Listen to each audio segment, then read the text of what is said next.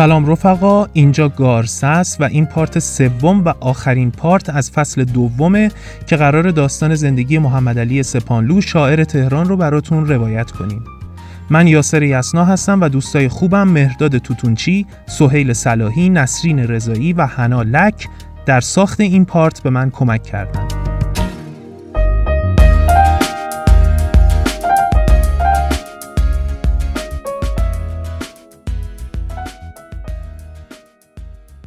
چیزی که تا چند ثانیه دیگه قراره بشنوید بخشی از فیلم آرامش در حضور دیگرانه ساخته ناصر تقوایی سال 1348 نکته جالبش اینه که محمد علی سپانلو و همسرش پرتو نوریالا توی این فیلم با هم همبازی بودن. سپانلو تو نقش دکتر سپانلو و خانم نوریالا در نقش ملیحه.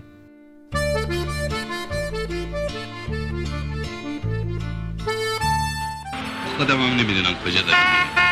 جای حسابی دکتر جون این کافه تو جاده شمرون خوبه؟ نه بابا بریم یه جای بی سرخط کجا بریم؟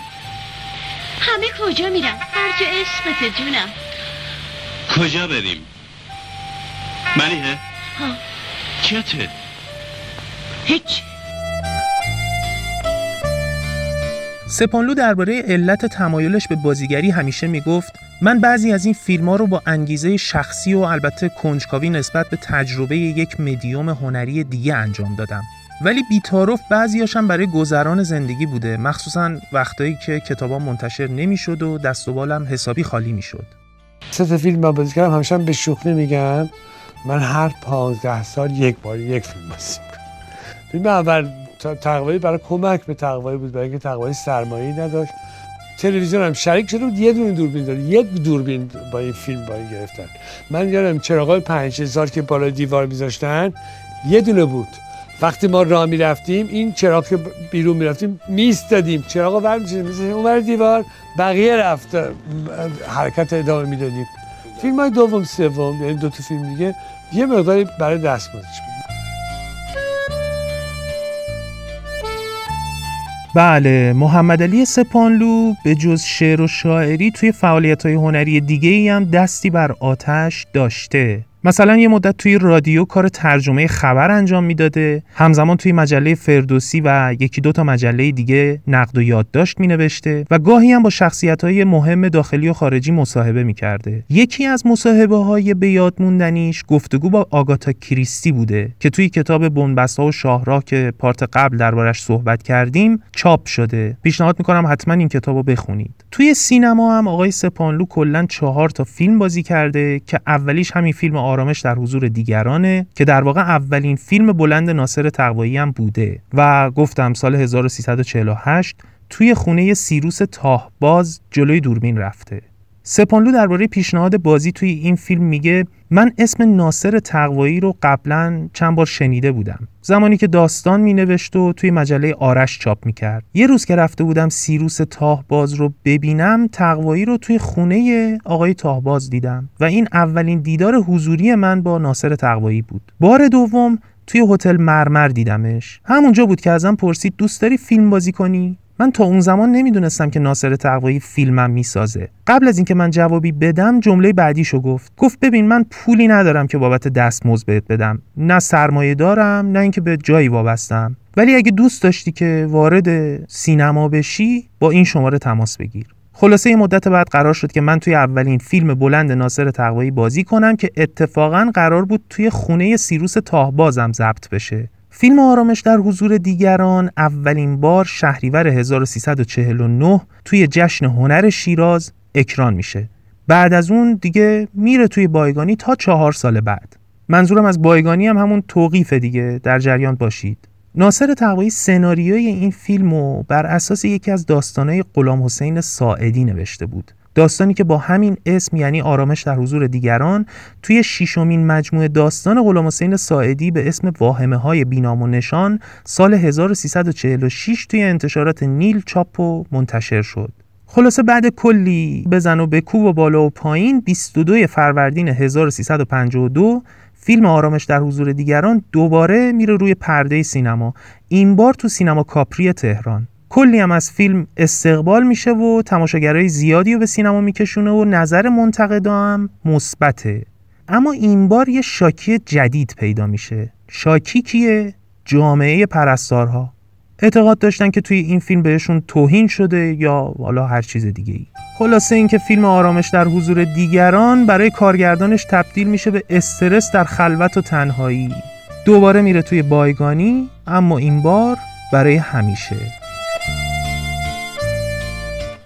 تو اصلا چته؟ با من لجی یا با این؟ من با هیچ کدومتون لج نیستم اصلا کی هستین من با خودم لجم با دنیا لجم چرا؟ مگه چی شده؟ نمی‌تونم برات بگم آدم خودش باید بفهمه یه روزگاری یه امیدی داشتیم شوق و ذوقی بود ریخت و پاشی بود مثل حالا یخ و سرد و مرده نبود چی کار داریم می‌کنی؟ زندگی؟ استراحت تنبلمون کرده دیگه چه امیدی؟ اون وقت تو از من می‌پرسی با کی لجی؟ چرا لجی؟ خب لجم دیگه لجم. بازم داری نطق می‌کنی آتشی دیگه این سخنرانی ها تو این سال و زمونه سن دارم نمیارزه. اصلا نمی‌دونم چرا آدم وقتی با یکی از شما ها میشینه همش همین حرفا رو پیش می‌کشین. دیگه حال آدم به هم می‌خوره شب حالت به هم. بخوره. اگه غیر از این بود دکتر خوب و جوون و چشم و چراغ مملکت و امید آینده بشریت نبودی. این همه جاده های ترقی و تعالی رو برای کیا آسفالت کردن؟ چرخهای مملکت باید به دست شماها بچرخه. دیگه داری پرت و پلا میگی. ازت ناامید شدم. تو حق داری می‌دونی چرا؟ تو فرق من و خودتو خوب می‌دونی. تو یه تابلوی دکتری چسبوندی رو پیشونید دکتر فلانلو متخصص گوش و چشم و حلق و بینی و امراض مقاربتی و هزار کوفت و زهر مار دیگه تو مخ خودتو به جای فکر با مای سه چهار هزار تومن حقوق پر کردی.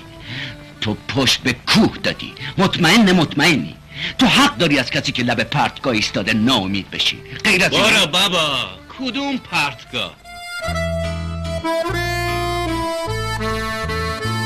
سپانلو دومین کار سینمایی شد توی فیلم ستارخان ساخته علی حاتمی تجربه کرد که با وجود اینکه نقش کوتاهی هم داشت ولی چون از هوادارای سفت و سخت مشروطه بوده خیلی نقشش رو دوست داشت. بار سوم هم توی فیلم شناسایی بازی کرد سال 1366 به کارگردانی محمد رضا اعلامی. و آخرین بارم توی فیلم رخساره ساخته امیر قویدل نقش پدر شهاب حسینی رو بازی کرد. و جالب اینه که رخساره اولین تجربه سینمایی اولین برنده ایرانی اسکار بازیگریه یعنی آقای شهاب حسینی.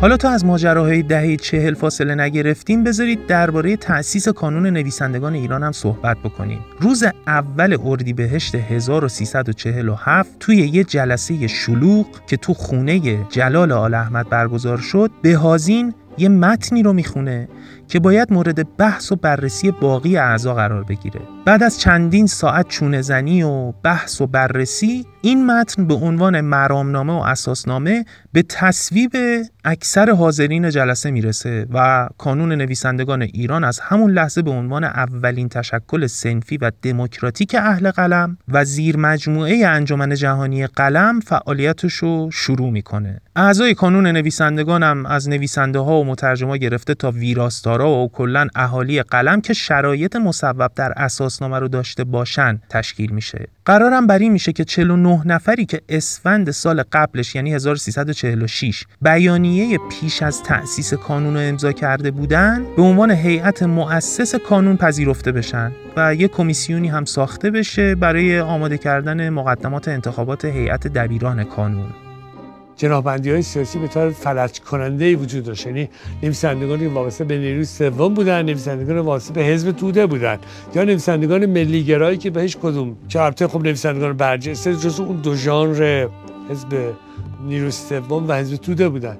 خب اینا اصلا آتیش و پنبه بودن اصلا به هم نمی ساختن ما به عنوان نسل جوان که هیچ جور پیش داوری سیاسی نداشتیم توانستیم اینا رو با هم یه جا جمع کنیم. امضاهاشون رو بذاریم یک جا و یک کانون فراگیر تشکیل بدیم اینو می‌تونم بگم مرحوم ما جوان ها بود. اینو آل احمد یه بار گفت.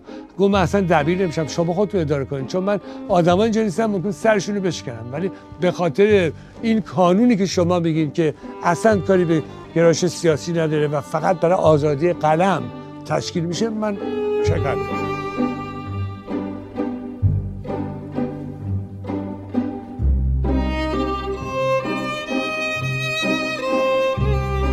حدود 20 روز بعد دوباره همه دور هم جمع میشن. این بار توی خونه جعفر کوشابادی. و اونجا انتخابات هیئت دبیران برگزار میشه. نتیجه رأیگیری خیلی جالبه. ریاست کانون نویسندگان می‌رسه به کی؟ خانم سیمین دانشور. نادر نادرپور هم پست سخنگو رو به عهده می‌گیره. فریدون معزی مقدم و نادر ابراهیمی هم بازرسای مالی میشن و فریدون تونکابونی هم صندوقدار کانون نویسندگان ایران میشه. منشی کانون کی بوده؟ اسماعیل نوریعلا یعنی برادرزن سپانلو البته اسمای بزرگ دیگه ای هم توی لیست هیئت مؤسسان کانون وجود داره. مثلا جلال آل احمد، بهرام بیزایی، داریوش آشوری، هوشنگ ابتهاج، احمد رضا احمدی، اسماعیل خویی، اکبر رادی، نصرت رحمانی، یدالله رویایی و البته محمد علی سپانلو حالا لیست کامل هیئت مؤسسان رو توی مجله الکترونیکی گارسه هم منتشر می‌کنیم که واقعا پیشنهاد می‌کنم این مجله رو داشته باشید چون قرار توش وقایع تاریخ ادبیات معاصر ایران منتشر بشه و یه آرشیو خیلی خوبی بشه برای اونایی که علاقمندن از جریانات ادبی 100 سال اخیر ایران سر در بیارن. حالا آخر همین پارت توضیحات مفصل میدم در مورد اینکه اصلا مجله الکترونیکی گارسه چی هست و قراره که کجا منتشر بشه. خب یه پرش 8 9 ساله داشته باشیم. از بهار 1347 تا پاییز 1356 که یه اتفاق جالب و هیجان انگیزی میافته که مبتکرش همین کانون نویسندگان شیطون بوده. دریغ که از شبی چنین سپید سر نمی‌زند. ما را که در ورای مفاهیم تازیانه زدیم هر شب به خط دبیرانه فلک کردم. من بچه جوادیه ام از روی پل که میگذری غمهای سرزمین من آغاز می شود که کارخانی توپ و تفنگ غربی ها به گرد کاکل نفت جنوب میچرخیم ما مردمان اتفاقی بودیم. تمام حکایت همین است. تیغیم و نمی بریم ابریم و نمی باریم در این زمانه فیهای هوی لال پرست پیرانه باز میگردیم سی سال بعد از این. گلگشت جوانان یاد ما را زنده دارید ای رفیقان. و چشم های عاشق من همیشه رنگ رسیدن دارم شکوهمندا برخیزیم بر آن زمانه زیباتر. هوای باغ نکردیم و دور باغ گذاشت. ماها قبل از اینکه خیابونای تهران شلوغ پلوغ بشه و در نهایت هم به انقلاب بهمن 57 برسه یک گرد همایی ادبی با حضور 50 60 تا نویسنده و شاعر برگزار میشه که فضای سیاسی کشور رو کلا زیر و رو می‌کنه. همون گرد همایی که بعدها به اسم ده شب معروف شد. مکان انستیتو گوته تهران و هدف صرفا شعرخانی و نقد ادبی و البته یه سر سوزن اعتراض مسالمت آمیز به سانسور. سخنران شب اول کی بوده؟ سیمین خانم دانشور. صدام میشنوید ایشالله نه؟ سخنم را با ستایش آزادی فتح باب می‌کنم. به این امید که این حق برای هنرمندان و همگان همواره بازشناخته شود. حالا امید شعر امروز ما مهدی اخوان صالح. برخیز تا به خون جگرمون وضوع کنیم نفرین کنن به چهره زردش تفو کنیم. بله تفو کنیم.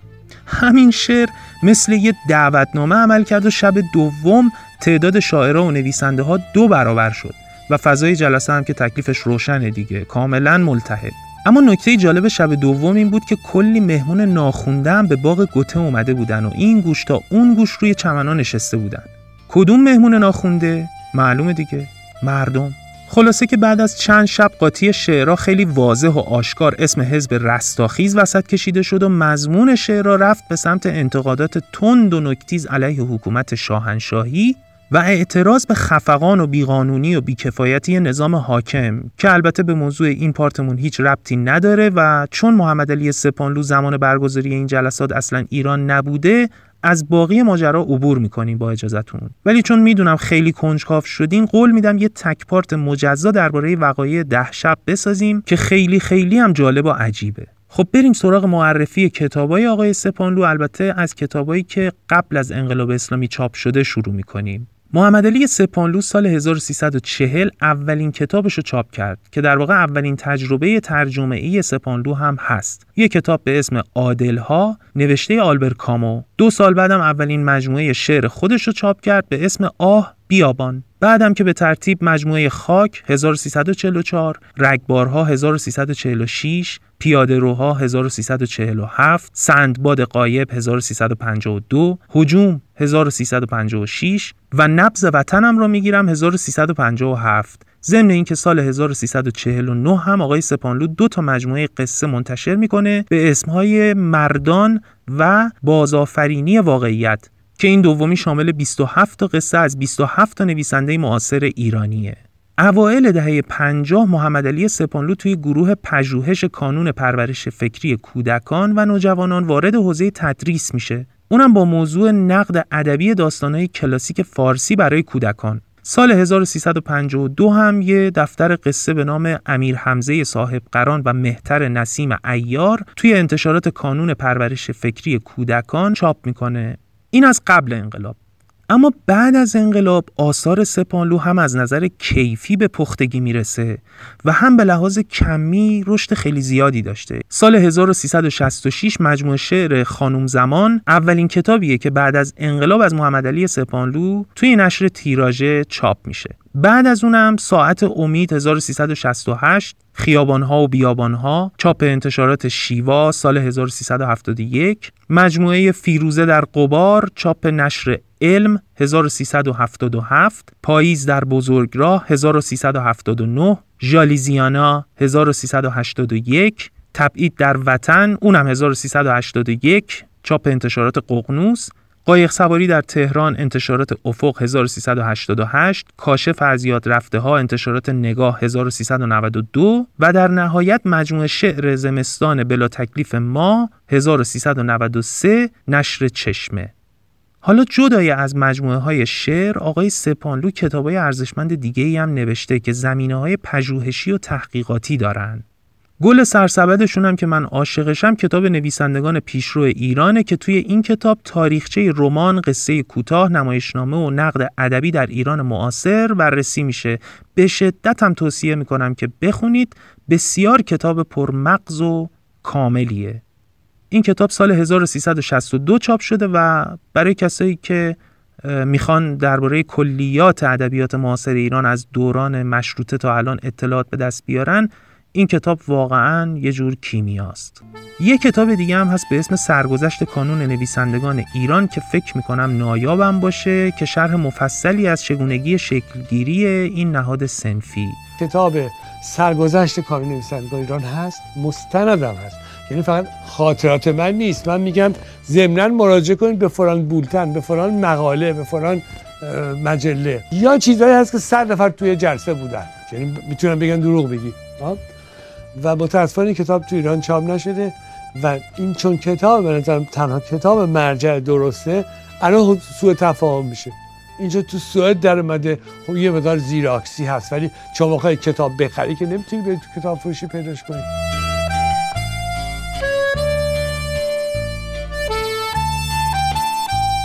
اما باقی کتاب های سپانلو به این ترتیبی که الان بهتون میگم چاپ شده. 1374 کتاب محمد تقی بهار ملک و شعرا انتشارات طرح نو. 1376 شهر شعر ایرج زندگی و نمونه آثار ایرج میرزاد نشر علم. 1377 چهار شاعر آزادی جستجویی در سرگذشت و آثار عارف، عشقی، بهار و فرخی یزدی چاپ استکهلم سوئد 1387 شعر رقصان شمس انتشارات کاروان. 1379 تعلق و تماشا منتخبی از مقالات، گزارش ها و یادداشت ها درباره ادب و فرهنگ نشر قطره. 1390 قصه قدیم. 111 قصه از سرچشمه های ایران و اسلام. نشر چشمه. 1390 بهترین رودکی همراه با اشعار نویافته. اونم نشر چشمه. 1391 دیدبان خواب زده انتشارات نیلوفر و 1393 1001 شعر سفینه شعر نو قرن بیستم ایران بازم نشر چشمه.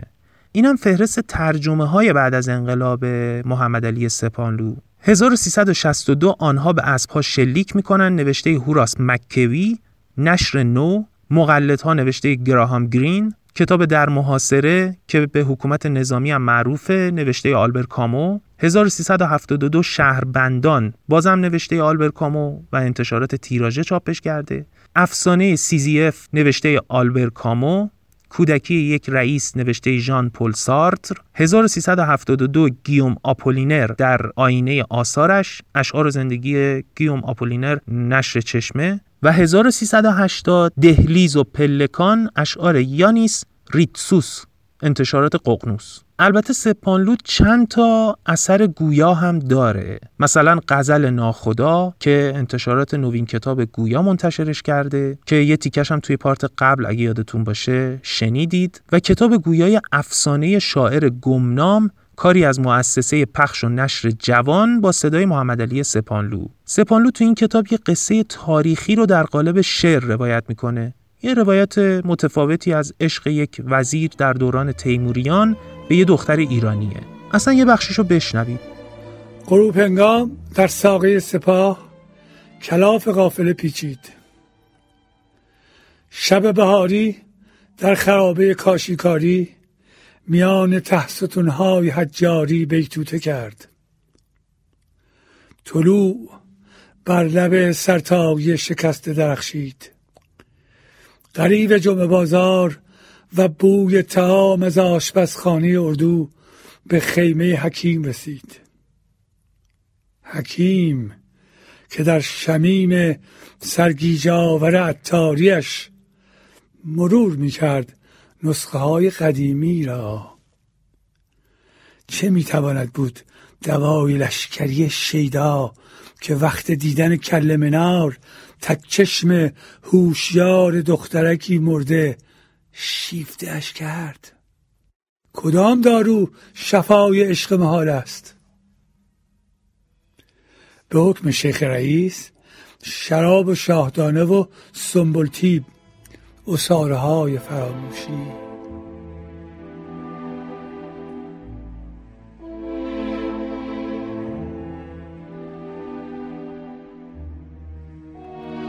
پیاله نوشید به یاد همکاری که با ستار و شیشه می روی بوریا میخفت و در زمان فراغت نگار شاه کیانی را با کاف کسرا و میم مجنون میامیخت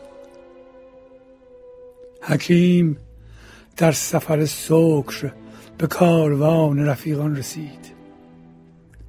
مرور می‌کرد مدافعان که شکستند.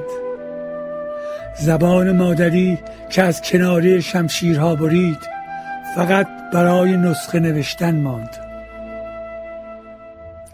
گروه شاگردان به شغل بیقانون دانویسی و تنجیم باز میگشتند. و با دسیسه بیمار آخرین طبیب نیز به حبس افتاد و ماند محتسب و شهنه که عشق را تنها در آخر پاییز میپذیرفتند. و آن قلندر عجمی که زیر تاقی بازار بسره متعلی می‌خواند. آه مجرب است مجون بیخیالی و لاقیدی حکیم نیز به ناچار برای خود همان دوا را تجویز می کند. سپاه در مارپیچ موچوارش به شهر ویران برگشت.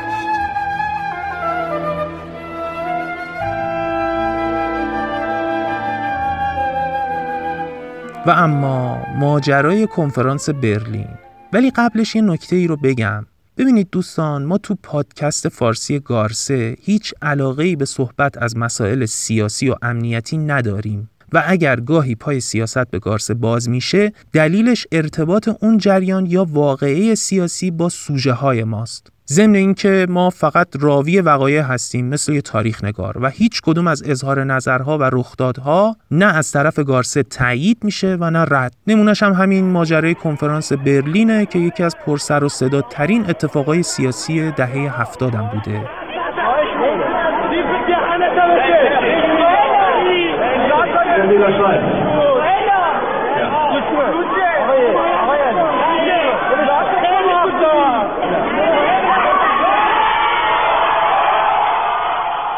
محمد علی سپانلو هم یکی از شرکت کننده های توی این کنفرانسه. کل قصه این بوده که سال 1379 بعد از راه پیدا کردن اصلاح طلبا به مجلس ششم یه جریان اجتماعی به راه میفته که به قول فرانسوی ها موج نوعی بوده در پیکر یک حکومت 22 ساله. بانی اصلی این کنفرانس بنیاد هاینریش بول آلمان بوده که ارتباط خیلی تنگ و تنگی هم با حزب سبزای آلمان داشته و داره. این بنیاد هدفهای کلی خودش رو از برگزاری کنفرانس های مشابه کنفرانس برلین اینجوری توضیح میده که میگه آقا قصد ما فراهم کردن امکانات لازم برای انجام مباحثات اصولی و روزآمده. ما تلاش می‌کنیم شرایط رو برای بررسی علمی و کارشناسانه مشکلات موجود بر سر راه روند اصلاحات هر کشوری و هر جامعه ای فراهم کنیم. حالا اینکه این کنفرانس چه کارکردی داره و اصلا چه نتایجی داشته قبل از این به ما باز ربطی نداره. 17 نفر از شخصیت های سیاسی، مطبوعاتی، علمی و ادبی ایران توی این کنفرانس سه روزه شرکت می‌کنن. عزت الله صحابی، اکبر گنجی، یوسفی اشکبری، کازم کردوانی، علیرضا علوی تبار، حمیدرضا جلایی پور، چنگیز پهلوان، فریبرز رئیس دانا، علی افشاری، محمود دولت آبادی، مهرنگیز کار، شهلا شرکت، شهلا لاهیجی، منیرو روانی پور، جمیله کدیور، خدیجه مقدم و محمد علی سپانلو از روز اول کنفرانس عبور کنیم چون باز مسائل سیاسی و ایناس ربطی به ما نداره. بعد از ظهر روز دوم کنفرانس نوبت سخنرانی سپانلو میشه که به علت اعتراضا و مخالفت یه سری از گروه های سیاسی خارج از کشور کلا برنامه شعر و داستان خونی لغو میشه و فقط یه جلسه پرسش و پاسخ ساده برگزار میشه. بعد از پخش یه سری از صحنه های این کنفرانس توی تلویزیون ایران ابعاد جنجالی این کنفرانس خیلی وسیعتر میشه و در نتیجه برای شرکت کننده ها خب دردسر میشه دیگه. دونه دونه براشون احضاریه صادر می‌کنن از جمله برای آقای سپانلو. ولی بعد از چند جلسه دادگاه و رفت و آمد و بگیر و ببند چهار نفر از این 17 نفر تبرئه میشن. یعنی کیا؟ محمود دولت آبادی، منیرو روانی پور، جمیله کدیور و محمد علی سپانلو. یادم یه بار از آقای سپانلو درباره ماجراهای کنفرانس برلین پرسیدم. ایشون به من گفتش که اصلا قرار نبود ابعادش انقدر وسیع و جنجالی بشه. ما رفته بودیم به نیابت از جامعه ادبیات ایران توی یه فضای مسالمت آمیزی حرفامونو بزنیم. البته که می‌خواستیم بعضی از مواردی رو که باهاش مخالف بودیم رو هم مطرح بکنیم ولی اینا موضوعایی بودن که هم قبل انقلاب باهاش مخالف بودیم و هم بعد از انقلاب. یعنی ما هم قبل از انقلاب در مورد این مسائل صحبت کرده بودیم و هم همین حالا. حتی خیلی از اون موارد رو توی خود ایران و به صورت مستقیم با مسئولین جمهوری اسلامی مطرح کرده بودیم و اتفاق خاصی هم نیفتاده بود. اما این کنفرانس با سمپاشی یه عده کلا به بیراهه رفت و تنها نتیجهش هم این بود که فهمیدیم آقا ما ایرانیا کلا اهل صحبت و بحث سازنده نیستیم. از اون به بعدم تصمیم گرفتم توی هیچ کدوم از جلسات مشابه که شرکت کننده هاش اهل ادبیات و هنر نباشن اصلا شرکت نکنم. چون اساسا من به شخصه با چیزی که از همه بیشتر مخالفم مخلوط شدن دغدغه های ادبی و فرهنگی با مسائل سیاسیه و به تجربه ثابت شده که همچین روی کردی هیچ وقت به نتیجه نمی‌رسه. مگه اینکه همه چیز بر پایه عقل و منطق و انصاف پیش بره و همه تحمل عقاید مخالف رو داشته باشن؟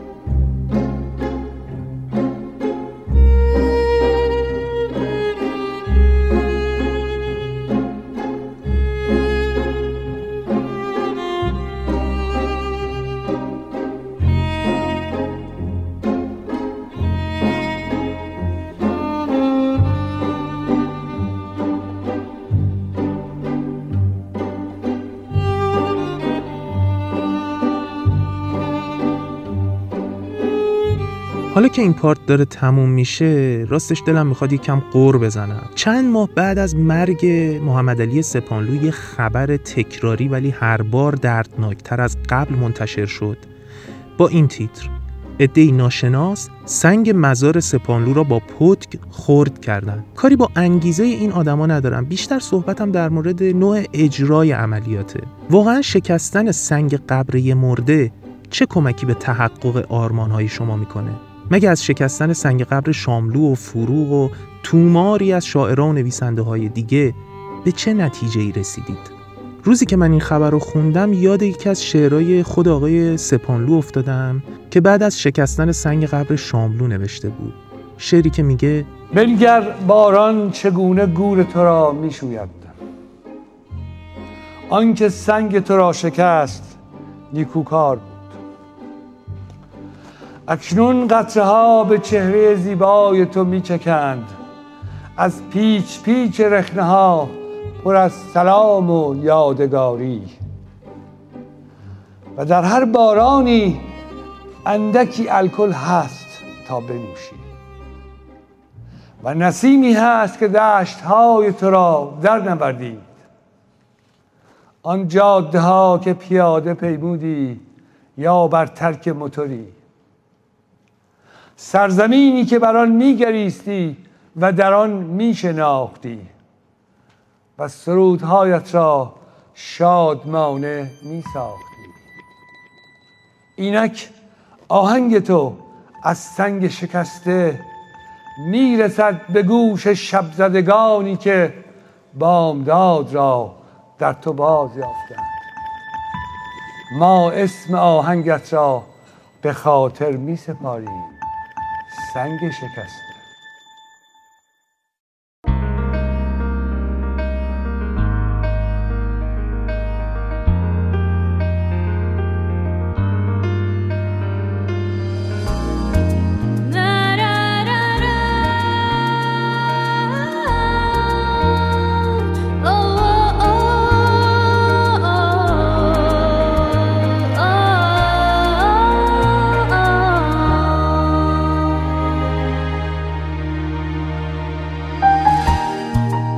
چیزی که شنیدید پارت آخر از داستان زندگی محمد علی سپانلو شاعر تهران بود. البته می‌دونم که حرف نگفته خیلی زیاده اما خب بزاعت ما محدود. اما یه توضیحی بدم درباره مجله الکترونیکی گارسه که قرار به زودی منتشر بشه.